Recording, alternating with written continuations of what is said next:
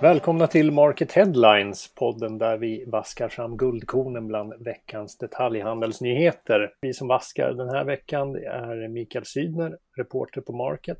Hur har din vecka varit? God dag, god dag. Eh, jag tycker veckan har varit eh, snabb och eh, man är inne i det igen efter semestrarna och rosten är borta och det är full fart. Med oss idag har vi också Markets och systertidningen ICA-nyheters TF-chefredaktör Pontus Edman. Välkommen du också. Tack ska du ha. Du kommer ju direkt från inspelningen av systerpodden ICA-nyheter Insikt. Ja, precis man är lite nyfiken vilka ämnen ni tog upp där den här veckan. Vi diskuterade Coops nya koncept Extra som man eh, plockar fram nere i K48.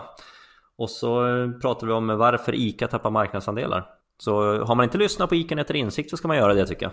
Har man dammat av det gamla Coop Extra eller är det något helt nytt? Nej, det här är helt nytt. Eh, det, här, det heter inte ens Coop utan det heter bara Extra. Ett mm. lågpriskoncept.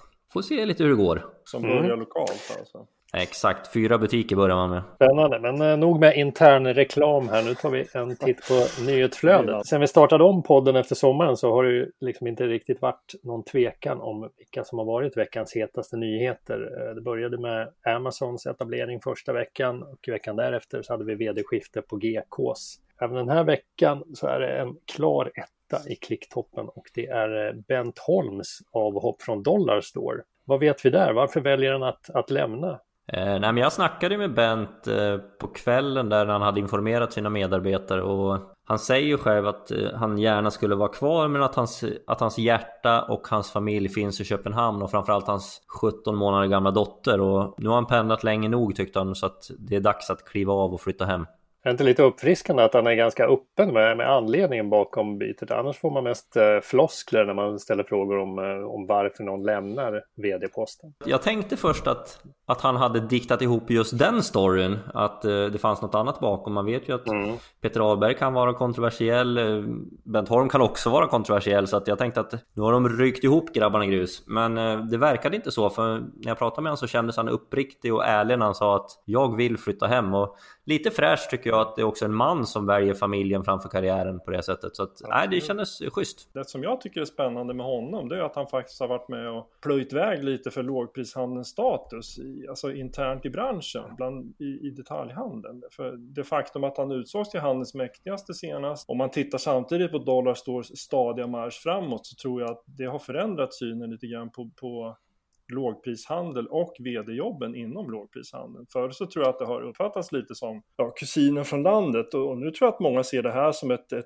ett, ett spännande segment som växer och, och kommer att fortsätta växa. Vad skulle ni säga att han har betytt för Dollarstore de eh, år han har varit vd? Jag tror att han framförallt har betytt lite struktur. Peter Ahlberg är ju hjärnan bakom, det är han som har startat hela kalaset men, men jag tror att när det växte så pass mycket och så pass snabbt så behövde man ha in någon skicklig person som kunde strukturera upp det också. Det, det tror jag Bent har gjort på ett väldigt bra sätt. Sen har han ju kommit in med sin danska, ska vi säga danska knasighet. Han, han gillar ju de där prylarna liksom med det är kepsar och kallingar med grejer och ja men ni vet Tokiga prylar. Och, och jag tror att det har Han har lyckats bygga en kultur i det där bolaget trots att man har växt väldigt fort. Och Det är väl därför det går så väldigt bra också. Man, man växer ju med Vi pratar väl nivåer 20-30% i tillväxt och gör det med lönsamhet. Så att eh, Jag tror att han har haft jättestor betydelse. Ja, han har ju ett eh, fint track record från tiden på Dollarstore. Eh, finns det någonting som tyder på vad han ska hitta på härnäst? Han säger själv att han ska ta det lite lugnt och, och, känna av och leva lite mer i nuet. Det har han lärt sig av sin dotter säger han. Men eh, känner man Bent Holm så tror jag att det kliar lite för mycket i fingrarna för att sitta helt still i båten. Så varför inte en comeback hos, eh, hos Netto kanske? Spännande. Vi får se vad som händer med Bent Holm. Kommer efter nu? Har du någon spekulation där Pontus? Nej, Peter Ahlberg säger att han har en liten lista på folk. Eh, det vore väl inte helt otänkbart om det skulle vara någon från lågprishandeln. Varför inte exempelvis? Jag gissar att han kanske tittar åt Göran Westerbergs håll. Snabb tillväxt, snabb expansion. Jag tror att man måste också vara lite som Peter Ahlberg. Och den matchen har ju varit fin mellan han och Bent Holm. Det behöver vara lite, lite strukturerad galenskap. Och jag vet inte, jag känner Göran Westerberg för dåligt för att veta om han är en sån person. Vi får se vem som tar över där och vi lämnar succékedjan Dollarstore och går vidare till Indiska som ju har det lite tuffare. De eh, presenterade ett svagt bokslut för 2019. Eh, Mikael, du har tittat på det. Hur ser siffrorna ut? Ja, det ser ju inte sådär jättebra ut, tyvärr. Eh, jag hade väl väntat mig att det skulle se bättre ut än vad det gör. Alltså Indiska har ju varit på god väg tillbaka kan man ju säga under Karin Lindahls ledning då sedan hon tillträdde 2017. Eh, och hon visar ju direkt där och lämnar en rörelsevinst 2018 också, vilket ju var första gången det skedde sedan 2010. Men sen då, tyvärr så var ju bolaget tillbaks på röda siffror under 2019, ganska rejält också. Det var ju ett, en rörelseförlust på 267 miljoner kronor. Och omsättningen hade också hade ökat marginellt uh, under perioden också. Då. Och nu har man ju lyft fram en del problem som tekniskt fel med e-handeln och man har haft problem med varuförsörjningen och ja, man har ju sett minskad trafik till, till butikerna också då, eh, samt att man har tagit en, en, en drös engångskostnader för både nedläggning och eh, renovering av butiker då. Så att eh, ja, det var ett tufft år kan man säga. De signalerar ju att eh, inledningen av det här året och kanske även slutet på förra året så såg det lite ljusare ut. Men sen kommer ju nästa smäll här i form av corona. Då. Hur illa ute är indiska idag? Alltså det finns ju någon slags vana ändå i det här bolaget att hantera kriser. Va? Eh, sen klarar ju såklart att det finns en gräns även för dem. Va? Men jag tror, jag tror Karin Lindahl kommer att få ordning på det här. Det, det finns en vilja och en beslutsamhet där som jag tror att man, det rubbas inte i, i första taget. Eh, sen, så, så, sen är ju inte indiska såklart immuna mot en konkurs. Men just det där ordet tror jag är ett rött skynke för henne. Eh, det har talats mycket om konkurs för det indiska, men går du in på deras huvudkontor och börjar ropa om konkurs så tror jag du blir både utbuad och utkastad. Jag tror det finns en inställning där som gör att nej, vi ska fixa det här.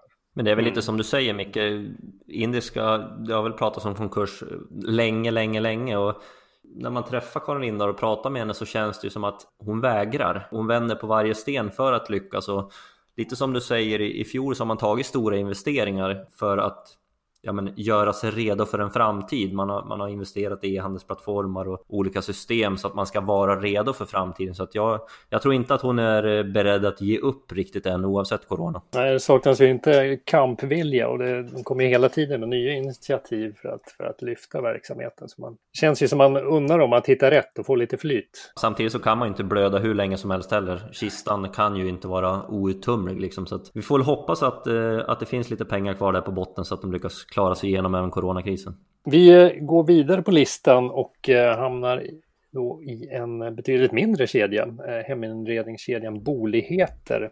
De har mer än fördubblat antalet butiker mitt under coronakrisen. Ska vi kanske påpeka att det är en liten kedja som har gått från två till fem butiker, men ändå är det ett smart drag att expandera så här mitt i en kris, tror ni?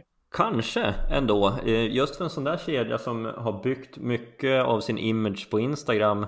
Folk har stor tillgång till Instagram. Under den här coronapandemin så kan man heller inte resa så att det finns utrymme att köpa lite mer kapitaltunga saker. Och jag tänker också att eh, det som har varit frågan i, ja, men i detaljhandeln, just det här med hyresnivåerna. Om man kliver in med fysiska butiker och expanderar nu så kanske, kanske kan man binda in sig i lite bättre avtal än vad man skulle ha gjort om man klev in för ett par år sedan. Så att behöver inte vara helt fel. Nej, och det verkar ändå finnas en, en väldig optimism och drivkraft i det där bolaget och bland franchisetagarna. Det är liksom ett ganska nischat koncept också där de satsar på, på inredning för barn som jag tror också sticker ut lite grann. Eh, och de har dessutom fler franchisetagare på kö som vill in och öppna fler butiker, vilket också är intressant med tanke mm. på just osäkerheten som råder då. Så att, att ehm, ja, det är spännande tycker jag. Känns friskt och pikt på något sätt. Eh, och som du sa Pontus, Instagram, de är duktiga på Instagram, det är snyggt snygga bilder också. De har faktiskt 71 000 följare för en sån liten verksamhet. Det blir spännande att följa deras fortsatta framfart. Hörrni, det var veckans topplista. Ska vi ta och runda av och ta helg så småningom? Det tycker jag. Det tycker jag låter bra. Då gör vi så. Tack för att ni lyssnar och trevlig helg alla. Trevlig helg. Trevlig helg.